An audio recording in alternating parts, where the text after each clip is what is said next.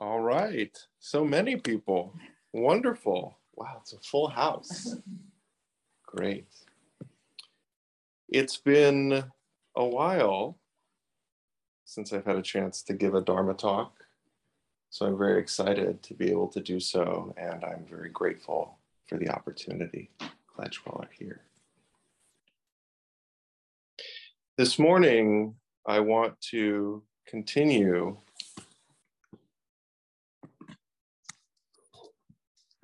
with the Eightfold mm. Path, our topic for the last several weeks now. A path that, as Mado has described it from time to time, that leads to nowhere. So you might wonder, why are we on it in the first place? Sometimes when we talk about the path, we use the image of a wheel that has eight spokes on it.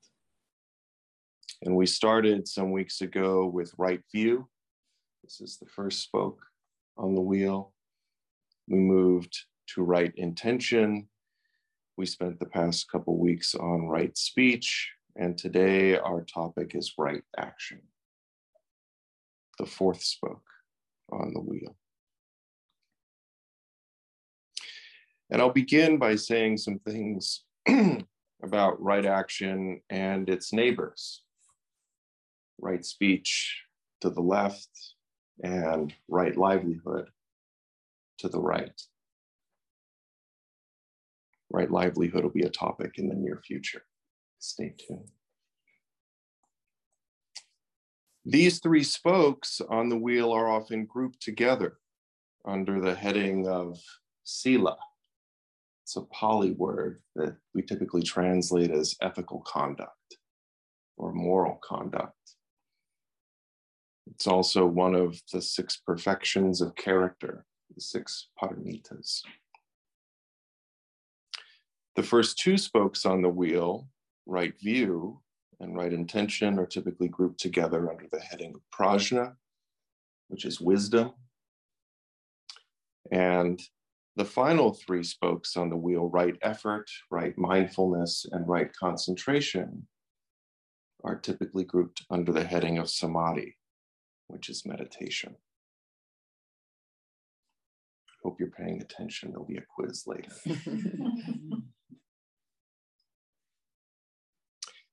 when we are concerned with ethical conduct, we are at the very least concerned with what we here at OAN call the 10 clear mind precepts.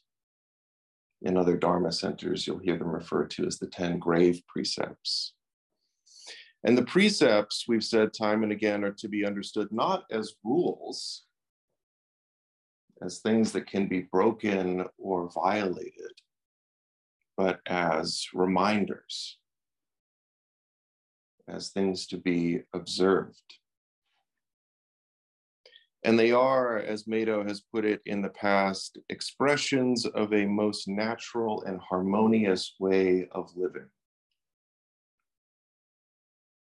Of behaving towards ourselves and each other, expressions of our innate, boundlessly compassionate nature. And so it's no surprise then that another Pali word, samadhana, is often used alongside sila. Samadhana means harmony or coordination.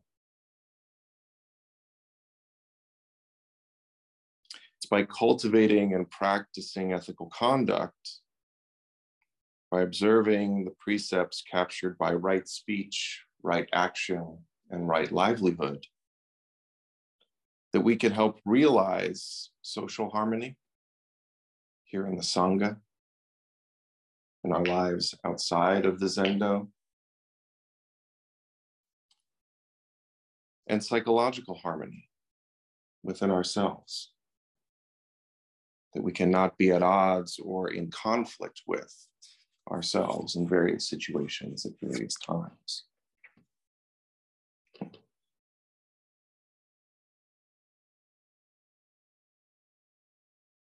Right action is typically concerned with three precepts in particular. precepts that have both what I'll call a prohibitive aspect, refrain from doing something, and a performative aspect, go out and do something. The first is to refrain from taking life or cultivating and encouraging life.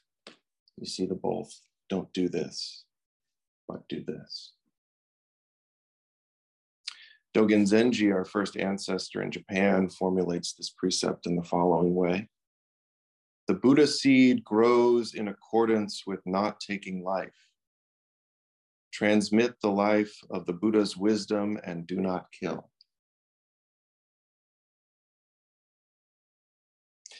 The second precept, right action is concerned with, is to refrain from stealing or honoring the gift not yet given. Here, Dogen Zenji writes The self and the things of the world are just as they are. The gate of emancipation is open.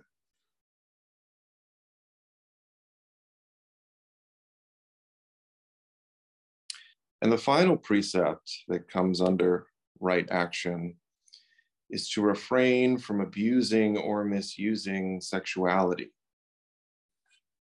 remaining or being faithful in one's romantic relationships. And Dogen Zenji once more the three wheels are pure and clear. When you have nothing to desire, you follow the way of all Buddhas. you notice that Dogen has a flair for the poetic. Now, there's a lot that we can say about these three precepts together, about any one of them individually, about the way in which we tend to formulate them here at OAN, the way that Dogen formulates them. We could spend an entire lifetime on just one precept. We're not going to do that today because we all have things to do. But I do want to spend the remainder of the talk this morning focusing on just one of these precepts central to right action, and that's the precept to refrain from taking life, cultivating and encouraging life.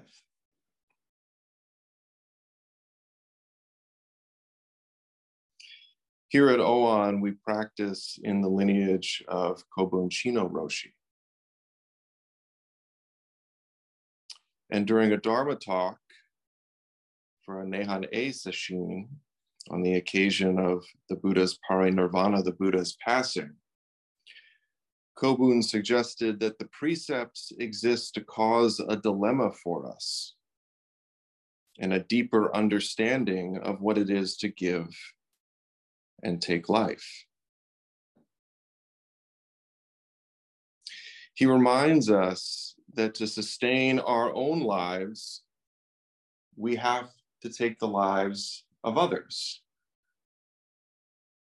And we do this either directly or indirectly. And from his point of view, it makes no difference. He says, even if we don't directly participate in taking lives, if someone else takes a life so that we can survive, it's the same thing.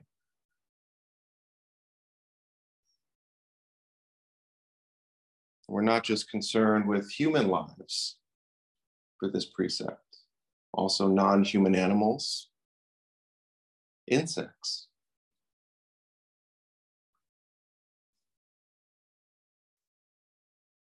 sometimes when people hear about this precept, they ask themselves, does this mean I should become a vegetarian? Or I should adopt a plant based diet or convert to a vegan lifestyle?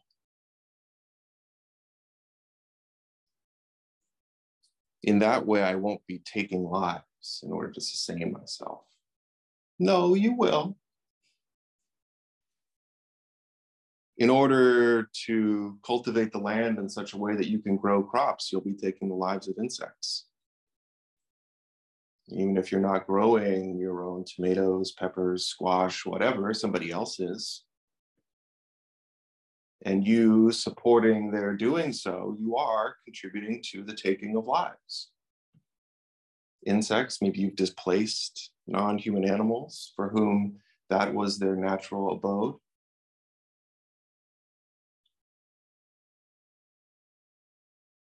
So, whether or not you should be a vegetarian, I have no idea. But if you think that's going to be a way to get out of this, nope, sorry. And there's more.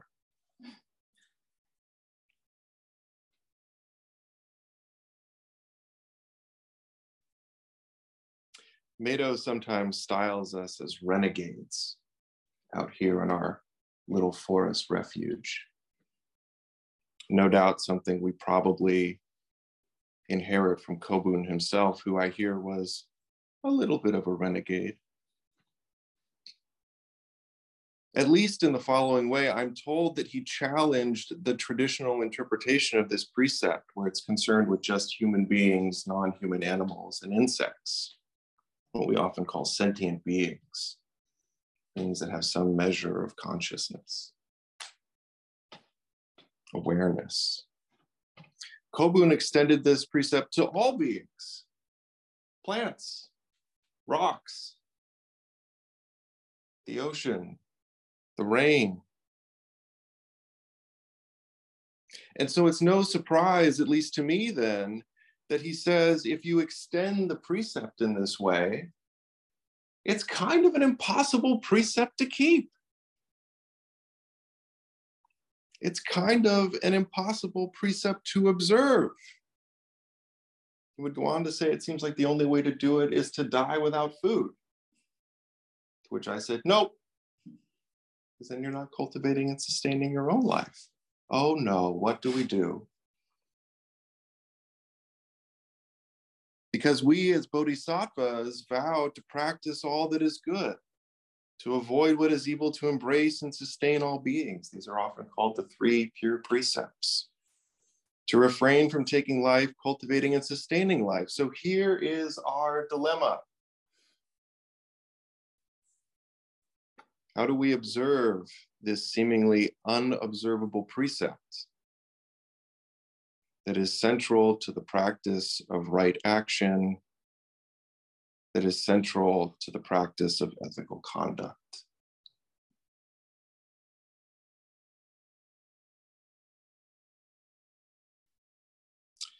My friend and Zen teacher Kisei Amy Kostenbader Sensei recently shared with me that she's taking a class on planetary imagination. which sounds really cool. trying to figure out how I can sign up. It's a class that explores the place of the imagination, dreams, and art in meeting the reality of the climate crisis. And she says that in this class, something they've been learning to do is praise the earth. by engaging in a kind of imaginative exercise or activity. Participants are to imagine that they themselves are guests, are visitors on this earth, and that the earth belongs to the dolphins and the fish, to the mountains and the trees, to the finches and the crows and Wilbur and all the other animals and plants, the oceans. And so this got me wondering I wonder what would happen if we did this. If we shifted the way in which we approach the world the perspective from which we view ourselves in relation to it and it in relation to us. How that might affect our behavior, our actions and speech, and our livelihoods.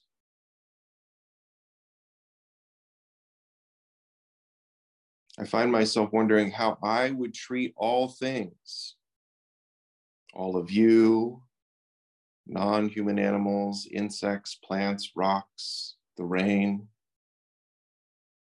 If I saw myself not as more important than them,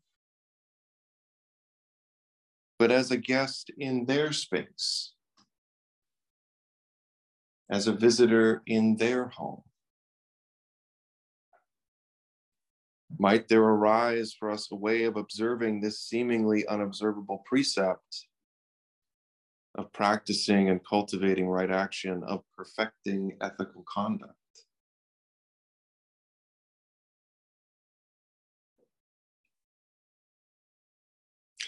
The other day as i was finishing this talk i was trying to find some really cool way to wrap it up in a nice little bow. And i thought you know we usually walk on the meditation trail after the dharma talk. And wouldn't it be cool if i invited people to take this perspective when we're on the meditation trail and we stop and look around? So i got all excited. I was like yeah that's going to be a great way to tie off the talk Mm-hmm. and then this happens. Thanks, Mother Nature. So now I don't have a nice way to tie off this talk, but thank you very much.